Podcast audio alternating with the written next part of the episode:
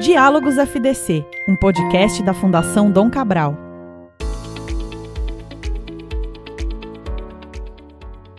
Olá para você que me escuta agora, seja bem-vinda e bem-vindo a mais um Diálogos Fundação Dom Cabral. Eu sou Tomás Castilho. Hoje eu tenho o prazer de receber aqui o Rodrigo Piponzi, que é cofundador da editora MOL. Tudo bom com você, Rodrigo? Tudo bom, Tomás. Obrigado aí pelo convite. Um prazer estar aqui com você. Eu que agradeço aqui o seu tempo, porque é muito legal poder conversar. Eu sempre gosto muito de conversar com empreendedores sociais. Eu acho que eles tra trazem experiências muito legais, né, na, na forma como gerenciam, como impactam o negócio. Eu acho que isso faz toda a diferença. E eu queria muito, inicialmente, nessa conversa aqui, porque eu vejo o LinkedIn das pessoas com quem eu converso, para saber um pouco de como é a trajetória profissional e eu vejo assim, você é um cara que estudou em grandes universidades, em grandes em espaços notáveis, né? Você faz parte, inclusive, né, você, é, é, de uma família que já é uma família empresária. Então, querendo ou não, você é um cara que um cara privilegiado, sempre teve esse, essa questão do privilégio presente, né? Mas ao mesmo tempo é um empreendedor social, que a gente vê como um caminho até muito incomum para muitas pessoas dotadas de privilégio. Né? Não é todo mundo que de fato consegue olhar para campos que de fato necessitam muito de, de ajuda financeira, gerencial, etc. Queria perguntar para você como é que como é, como é que deu esse, essa virada de chave na sua cabeça para se tornar um empreendedor social. Muito boa pergunta, Tomás. É, na verdade, eu, eu sempre fui muito inquieto, né? E, e, como você comentou, né? Eu venho de família empresária, meu bisavô fundou a Farmácia Raia em 1905, que veio se tornar a Droga Raia, que veio se tornar o grupo Raia Drogazil, que é um dos grandes grupos do varejo farmacêutico brasileiro. Então eu tinha uma, tinha uma lógica né, na minha vida profissional de que o caminho natural não era empreender, era trabalhar lá dentro. Né? E eu, eu tenho primos mais velhos, todos meus primos é, assumiam esse lugar, e eu talvez a minha inquietação, esse meu lugar de, de querer fazer diferente, foi talvez o primeiro estalo, né? Não, não para me tornar, no primeiro momento, empreendedor social, mas para me tornar empreendedor, que era o que eu queria ser. Eu queria ser dono do meu tempo, eu queria realizar minhas coisas, eu queria, de alguma forma, provar que eu podia dar certo, independentemente né, do, do, do lugar, do sobrenome e tudo mais. E disso vi uma outra inquietação também, que é justamente o que você falou, né? Eu, eu acho que eu muito cedo fiquei incomodado com meus privilégios, né? Fiquei, ficava muito incomodado desde cedo com aquela coisa de por que, que eu tenho isso, por que, que eu posso isso e outras pessoas não podem, outras pessoas não têm, né? E, e eu fui criado, graças a Deus, uma família super ciente disso, que me, me deu valores maravilhosos para a vida, de pensar no próximo, né? Me, me, me, educou com muito cuidado nesse aspecto, né? De, de valorizar o que tem, é, tomar muito cuidado com a questão do dinheiro, porque o dinheiro não serve só para beneficiar nós mesmos, né? especialmente para beneficiar os outros também. Então, eu acho que toda essa combinação me fez empreender cedo, uhum. ao mesmo tempo que me fez olhar para esse privilégio num lugar de falar: esse privilégio não pode ser exercido só por mim, isso é egoísmo. Né? Eu posso usufruir desse privilégio, mas eu posso usufruir de uma forma positiva, que beneficie a mim e beneficie é, é, os outros. Né? Então, eu acho que foi assim que eu, enfim, quando eu fui empreender, comecei uma empresa de comunicação, gostava muito de comunicação, que de alguma forma também era algo bem diferente, né, de varejo farmacêutico. E, e quando eu fui empreender com comunicação, absolutamente me apaixonei. Eu criei um estúdio de design, me apaixonei pelo mercado editorial, porque eu tive a, a sorte, né, mais um dos privilégios da minha vida de, de, de ter trabalhado com a Editora Abril naqueles anos de ouro da Editora Abril, uma das grandes escolas editoriais da América Latina, uhum. ali no começo dos anos 2000 até 2010, 2000 alguma coisa. E, e, aprendi muito lá, percebi a força que essa comunicação impressa tinha. E aí tive a felicidade de conectar isso, né? Acho que eu conectei esses dois mundos quando eu criei a revista Sorria, né? Que foi a revista lançada em 2008 que uniu de um lado a paixão pelo editorial, uma revista linda, sobre, enfim, né, como a gente fala, sobre os pequenos prazeres da vida, os prazeres simples da vida, que pudesse conectar as pessoas com o que realmente importa na vida, e ao mesmo tempo uma revista que pudesse reverter seu, seu lucro para o GRAAC, que era né, o Grupo de Apoio Adolescente e Criança com Câncer, que era a grande organização social que eu, que eu. A primeira ONG que eu conheci, a ONG que eu fiz trabalho voluntário, a ONG que realmente eu, eu né, participei mais de perto ali na, na, no começo da minha trajetória. Então, uma revista que pudesse reverter o lucro e que, putz, veio a ideia de vender dentro da raia. Né? Acho que essa foi a grande, a grande sacada. Vamos vender no varejo, vamos vender dentro da farmácia, pô, vamos aproveitar a entrada, vamos aproveitar os valores da família, vamos aproveitar que todo mundo vai gostar da ideia. E a gente foi vender lá dentro, enfim, e dali para frente essa revista estourou de vender, arrecadou muito dinheiro, não só gerou muita doação para o GRAAC, gerou né, a construção de um hospital para o GRAAC, como virou um modelo de negócio da MOL né, que enfim depois veio a, a ser replicado. Então, acho que são vários estalos que foram se unindo em algum momento, mas por, muito por uma iniciativa minha, uma energia minha de querer ser um pouco diferente do óbvio. Acho que isso veio muito de dentro, assim, sabe? Não, é legal você ter citado até, inclusive, o, o, o, o caso da, da revista MOL, né, da, da editora MOL, da revista Sorria, é que vocês consolidaram, de certa forma, uma, a, a cultura da doação em um modelo de negócio bastante curioso e eficiente, assim, que é a ideia de vender produtos editoriais em locais, em teoria, não conectados com esses produtos, e com objetivo e não conectado com o objetivo primário do consumidor. Então eu vou na farmácia, vou comprar remédio, produtos de higiene, não necessariamente vou pensar em comprar uma revista, mas eu sou abordado por essa possibilidade na hora. É, e eu achei, eu acho isso super interessante, como deu certo, né? E uhum. queria saber, na sua visão, assim, que outras maneiras que você imagina essa cultura de conectar e conscientizar o consumidor sobre a importância da doação. E ainda existe espaço não ocupado no mercado quando a gente fala desse tipo de empreendedorismo. Super. Eu acho que assim, né? Quando a gente olha para o modelo de negócio que a gente criou, é claro que 13 anos depois do lançamento da Sorria e muitos e muitos milhões de reais doados, mais de 27 milhões de reais doados só neste projeto, né? A MOL já doou 43 milhões de reais. Né? A MOL está hoje em 14 varejos, mas quando a gente faz é, uma análise mais profunda do modelo e desse modelo que deu certo, foi replicado em outras redes, está né? Hoje pelo Brasil inteiro, a grande questão que a gente fala era a gente tem que ir até onde as pessoas estão. Né? Acho que a conveniência foi a grande é, é, é, é foi a grande chave desse modelo, além de outros elementos. É claro que você fazer. Era, é, era comum uma revista que revertesse lucro para o terceiro setor? Não, não existia. Não. Era comum uma revista custar pouco? Nem um pouco. Uma revista naquela época custava 10, 12 reais. A gente lançou a 2,50. Hoje uma revista custa entre 15 e 20 reais na banca de jornal. A gente vende a 4,70 a Sorria. Então, não era comum. Né? Então, tem a questão do preço, tem a questão da reversão, mas tem uma questão que, para mim, é, é, o ponto de partida desse modelo, que foi a conveniência e que partiu disso. Vamos aonde as pessoas estão. Né? E quando você fala desse olhar para a cultura de doação, isso é extremamente importante, porque né, uma das grandes dificuldades hoje da cultura de doação, o Brasil é um, é um país que tem uma, uma, fragilidade enorme ainda na cultura de doação, especialmente quando você olha para a pessoa física. A pessoa física que não tem o hábito de doar, né? A gente não tem a doação ainda como um ato de cidadania, a gente tem a doação muito como um ato paliativo, emergencial. E, e quando você cria um mecanismo desse, é um ganha-ganha. Né? Ele é um ganha-ganha, porque você leva alguma coisa em troca. Então, acho que isso é uma outra sacada muito importante do modelo. E ele é um ganha-ganha porque ele é conveniente. Eu não fui na farmácia, como você falou, para comprar uma revista que gere recursos do terceiro setor. Mas já que eu estou na farmácia, e eu vou muito à farmácia, né? a maioria das pessoas vai muito à farmácia, é... por que não ter um produto ali que gere uma doação? E o que é legal é que isso cria uma relação. Né? A partir uhum. do momento que o Tomás vai numa raia e compra uma sorria, talvez a primeira vez que o Tomás comprou foi para ajudar. Você nunca ouviu falar daquela revista, você viu uma capa fofinha, uma criança bonitinha, você falou, vou comprar. Só que aí você leu, você gostou, você mostrou para alguém, você comentou e você se torna um doador recorrente porque você se torna fã do conteúdo, você se torna fã da rede, você se torna fã do GRAAC, alguma coisa vai te conectar ali. E isso gera um outro elemento que é muito importante na doação, né? Além de achar as, ir onde as pessoas estão, que é a fidelização, né? Eu realmente criar uma relação com o doador. Né? E, e, aí, de novo, aí que a gente começa a falar de doação como ato de cidadania e não como ato emergencial. Na emergência, todo mundo né, tenta fazer sua parte. Agora, será que todo mundo continua? Então, vou dar o exemplo da pandemia. Na emergência, todo mundo né, é, é, doou para compra de cesta básica para uma comunidade ou para apoiar né, compra de equipamentos de segurança para os hospitais e tudo mais.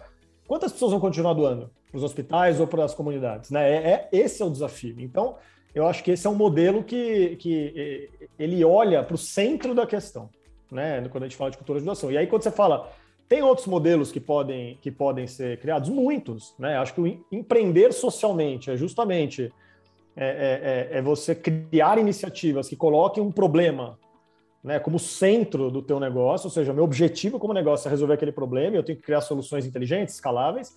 Então dá para empreender socialmente muito em torno do tema cultura de doação, porque quando você fala, por exemplo, essa geração nova, né, que está que tá chegando, é uma geração extremamente conectada, é uma geração extremamente engajada, né, é uma geração muito mais comunicativa, é uma geração mais local do que as gerações anteriores que viam as doações mais de maneira mais ampla, saúde, educação. Essa geração já chegou chegando com, com causas mais locais, causas que até então eram mais negligenciadas, enfim. Então, tem muito espaço para se criar negócios, tem bons exemplos de negócios que já estão sendo criados, né? Com captação de doação através de redes sociais, através, né, enfim, de mecanismos né, é, é, ligados a meios de pagamento e tudo mais. Voluntariado é uma coisa que cada vez mais está também virando negócio social, uhum. né? Uma coisa que até então, ah, vou lá fazer vou fazer um trabalho voluntário aqui. Não, isso já virou programa, programa corporativo, uma série de coisas. Então, tem muita coisa legal acontecendo e eu acredito que tem ainda muito, muito espaço para a gente colocar a cultura de doação no centro de grandes empreendimentos sociais. Legal que você trouxe um, um, o ponto de que a gente e, e doar, na verdade, acaba sendo um ato de cidadania. É, e eu acho, eu concordo plenamente com isso e, e, e somo até esse ponto de vista quando eu penso que, às vezes, a doação, a, a falta de doação, a falta de se engajar uma cultura de doação, talvez seja uma questão de experiência do usuário ou usabilidade, porque, assim, quando a gente fala, por exemplo, cita o GRAAC, e cita o trabalho que o GRAAC realiza, pô, todo mundo quer ajudar o GRAAC, todo mundo se, se colocaria no lugar de, pô, eu também quero, de alguma maneira, fazer parte e ajudar essas crianças, esses adolescentes. Mas por que, que essa ajuda não chega? Porque existe, de fato, uma certa dificuldade deste consumidor, deste usuário, de essa pessoa, né? De conseguir conectar essa vontade de ajuda com a ajuda de fato, né? E a, proposta que vocês trouxeram até com a editora Mal, de certa maneira, ela é um, ela, ela traz uma, um caminho, né? Uma possibilidade de caminho de conectar essas pessoas. Como é que você acha que as empresas, em geral, poderiam auxiliar nisso, inclusive, em gerar essa mentalidade cidadã da cultura de doação? É, as, as empresas têm um valor assim incrível para essa, essa questão. Eu falo por mim, eu trabalho com varejo, né? E por que, que eu trabalho com varejo? É claro que tem uma influência do lugar que eu nasci, né? Mas foi muito interessante porque vindo de família empresária que empreendeu no varejo, né? Meu avô é imigrante italiano de guerra que comprou a raia do sogro quando a raia tinha duas lojas falidas e transformou é, é, é, a raia no que ela é hoje, né? Enfim, depois entrou a geração do meu pai, a geração dos meus primos e tudo mais. Então, eu cresci olhando o varejo como um grande vetor de transformação, né? Eu é, acompanhei o quanto, por exemplo, o varejo é uma porta de entrada para o primeiro emprego no Brasil. Né? Quanta gente não começa a trajetória profissional e cresce dentro do varejo, não, não, não cria né, oportunidade para a família, dignidade dentro do, do, ambiente de varejo. Né? O quanto o varejo não tem um potencial de comunicar e de influenciar comportamento e consumo. Né? Então, é, eu acho que crescendo dentro do varejo e tendo criado esse modelo, eu acompanhei ao longo da minha trajetória muito esse olhar de como um negócio como o varejo pode se relacionar com a população para alimentar essa mentalidade da cultura de doação. Né? E aí, quando a gente torna essa questão mais ampla, para além do varejo, o que, que, as empresas têm? Né? Elas têm voz, elas têm é, público. Né? Hoje, é, é, grandes empresas têm públicos enormes. E aí não estamos falando só de cliente, tá? Isso é um grande aprendizado, inclusive, da trajetória de mão. Porque é óbvio que essas marcas conversam com milhões de pessoas, mas elas têm milhares de colaboradores também. Sim. Tem um dado legal. Hoje, os 14 varejos da mão, parceiros, têm mais de 100 mil funcionários. Isso é, eu, eu brinco, né? Eu falo na mão, eu falo, essa turma é um exército da cultura de doação no Brasil. São 100 mil pessoas com potencial de influenciar outras pessoas. Se cada pessoa influenciar duas ou três que influenciam, mas a gente vai atingir nessa escala exponencial o Brasil inteiro, né? Se cada uma dessas pessoas é, falar sobre o tema, a gente vai fazer esse assunto chegar muito longe. Lembrando que o varejo tem um outro grande é, é, benefício, a capilaridade. O varejo está no Brasil inteiro. A gente está em 6 mil lojas Sim. em todos os estados do Brasil. Né? Então, as grandes empresas elas têm essa capacidade de mobilização, porque elas conversam com muita gente, né? elas têm vozes cada vez mais ativas, né? ou seja, elas se posicionam. E o mais importante, com isso nas mãos, elas têm capital, elas têm recurso, elas têm investimento. Né? A gente vê isso hoje. Quando uma empresa quer falar de uma determinada causa e compra para valer essa causa, ela fala mesmo. Né? Quantas marcas hoje não estão? Então, sei lá, a Natura com a Amazônia, por exemplo. A Natura virou uma das grandes vozes empresariais sobre a Amazônia. Né? Assim, Sim. O, o, é, a Amazônia e o respeito, né? Aquele, a, a, a, essa questão da Amazônia, o olhar, né? Da, da, da o olhar sustentável para a região, está presente em todas as estratégias da Natura. Né? E isso é muito é, é, isso é muito interessante porque aí sim a gente fala de um desenvolvimento sustentável, e não daquela coisa do social washing, greenwashing. Então, eu acho que na hora que as empresas entendem né, a voz que elas têm, o tamanho dos públicos que elas têm e o capital que elas têm para investir nisso, elas são grandes propagadoras. E na hora que a gente joga isso para a lente da cultura de doação, os efeitos podem ser enormes. Um exemplo recente disso para mim são os programas de os programas voluntários, né, que algumas, é, algumas empresas criaram de mentorias e capacitação de terceiro setor. Então, Ambev com o Voa, que foi o primeiro deles, o BTG lá com o BTG Soma, enfim, você tem outras organizações que começam a colocar os seus recursos voluntariamente para trabalhar na profissionalização do terceiro setor. Isso pode dar efeitos muito interessantes a longo prazo para o terceiro setor. Né? Isso é um pequeno exemplo, tem muitos outros. Então, eu sou daqueles que assim, acredito demais no poder das empresas e mais. Acho que as empresas elas têm essa responsabilidade. Não é uma questão de escolha, vou ou não vou, quero ou não quero. Não, elas é papel delas, porque essas empresas elas também consomem do planeta, elas também vivem do, do, do né, desse, desse modelo capitalismo que não pode ser mais o capitalismo é, é, do acionista, é o capitalismo do planeta, né? É fazer bem para o mundo e não só ser o melhor do mundo, né? Então, eu acho que tem um, tem um lugar aí e que está mudando. Assim, acho que as empresas estão realmente começando a entender isso e eu vejo com muito otimismo assim, esse movimento daqui para frente. Muito legal. Bom, antes da gente seguir aqui para o final da nossa conversa, tem uma última questão que eu acho que deve ser a clássica questão que te fazem. É, assim, a gente tem aqui na Fundação Dom Cabral um dos, um dos elementos que a gente vem trabalhando bastante né, na nossa comunicação, enfim, é a ideia de é, impacto positivo e legados sustentáveis. É um impacto positivo, acho que você, com números, os milhões de reais que já foram doados, você consegue metrificar. Quando a gente fala de, de legados, né, já é um elemento até mais subjetivo, porque depende muito da sua mesa, da sua visão, da, do que, que você está pensando para a sua organização, enfim. Queria saber qual que é o legado que o seu negócio está construindo, né? O que, que vocês estão construindo com a editora MOL, com esse modelo de negócio, o que, que você está deixando para o mundo?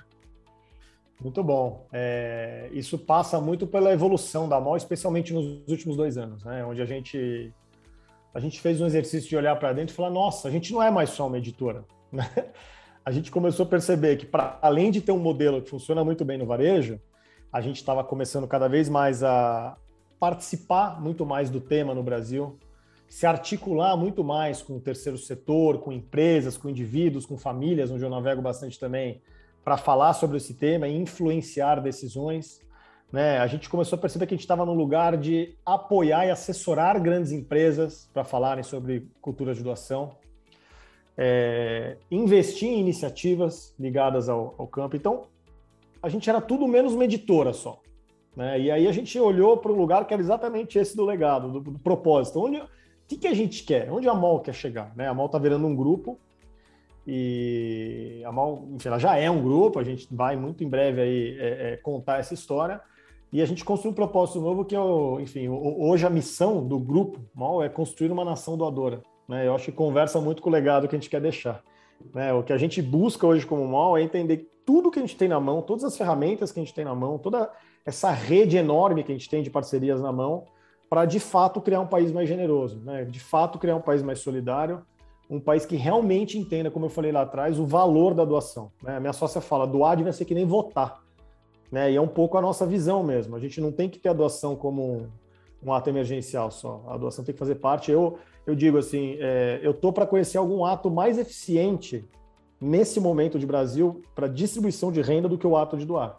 Eu acho que não tem nenhum ato tão ágil, tão direcionado, né, tão rápido quanto o doar hoje para a gente minimamente começar a redistribuir renda por aqui, para além das mudanças estruturais que a gente precisa. Então, não tenho a menor dúvida que o legado que a MOL busca é esse, é de construir um país mais generoso, onde o olhar do coletivo, do próximo, seja muito mais escancarado, né? onde a gente entenda muito mais a relação que às vezes parece óbvia, mas que para a maioria da população não é, da causa e efeito, né? do que o que eu faço aqui vai reverberar lá do outro lado. E eu acho que quando isso cai no lugar como o meu, como o nosso aqui, muitas vezes, de pessoas privilegiadas, né, que vivem confortavelmente, têm seus empregos, é, a responsabilidade é ainda maior. Assim. A gente tem muita responsabilidade de olhar para quem não tem isso né, e, e, entender como é que a gente pode ajudar essas pessoas. E, de novo, a cultura de doação é, um, é uma ferramenta assim, poderosíssima. Assim. Não, não, a gente não vai ter Brasil próspero sem a cultura de doação, a gente não vai ter Brasil próspero sem um terceiro setor fortalecido, porque a gente sabe que não há,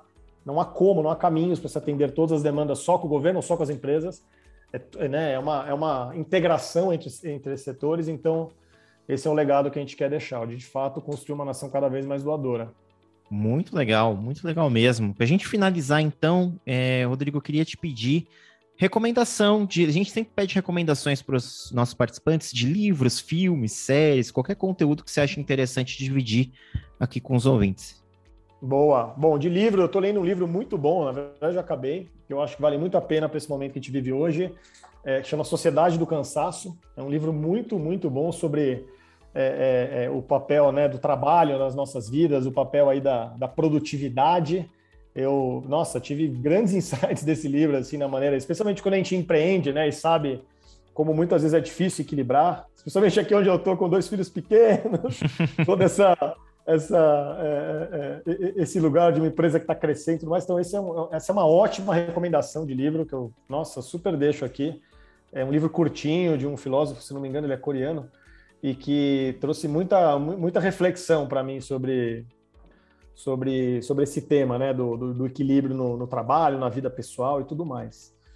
E que mais? Putz, tem uma série muito boa. Eu sempre gosto de ver fracassos. Eu preciso até, ai, eu preciso lembrar o nome depois, mas é uma, é um, não é uma série, desculpa, é um documentário daquela moça que criou um negócio no Vale do Silício, Teranos, se não me engano. Sim, sim. Que era um, um aparelho que prometia fazer é, é, exames de sangue com uma gota do seu sangue urgente e tal, e ela assim, ela conseguiu, eu, se não me engano, se eu não estou enganado, ela enrolou até o Warren Buffett nessa, nessa captação dela, ela, ela era uma das grandes é, é, empreendedoras promissoras do Vale do Silício e descobriu que tudo era uma fraude, ela foi condenada, enfim. Elizabeth e... Holmes, né? Elizabeth Holmes, ela mesma. E esse é um documentário muito legal também de bio, que eu gosto muito também de indicar, porque é muito o lugar do, do empreender com a, com a visão né, da, da, de tudo que é errado, na minha visão, assim, de você, é, é, é, enfim, olhar muito mais para a solução do que para o problema, é, insistir naquilo, é, enfim, abusar de práticas desonestas sabendo que aquilo não está certo, enfim, então eu, é, eu acho que é uma indicação legal também de, de, de um documentário que eu gostei muito de assistir, porque abre muita cabeça também sobre essa loucura toda do empreender, especialmente ali no Vale do Silício, onde um quer fazer mais coisa que o outro ali, né? Mas enfim, é uma indicação muito legal também. Para você que está ouvindo, se quiser de fato saber o nome desse documentário, é o A Inventora, dois pontos, A Procura de Sangue no Vale do Silício. É esse mesmo, exatamente. É, é muito, e, muito bom. Caso muito curioso, se você não conhece, não. vale muito a pena ir vale atrás. Gente, hoje a gente aqui, eu conversei, tive o prazer de conversar com Rodrigo Piponzi, que é cofundador da Editora MOL. Rodrigo, muito obrigado pelo seu tempo, pela conversa aqui hoje, viu?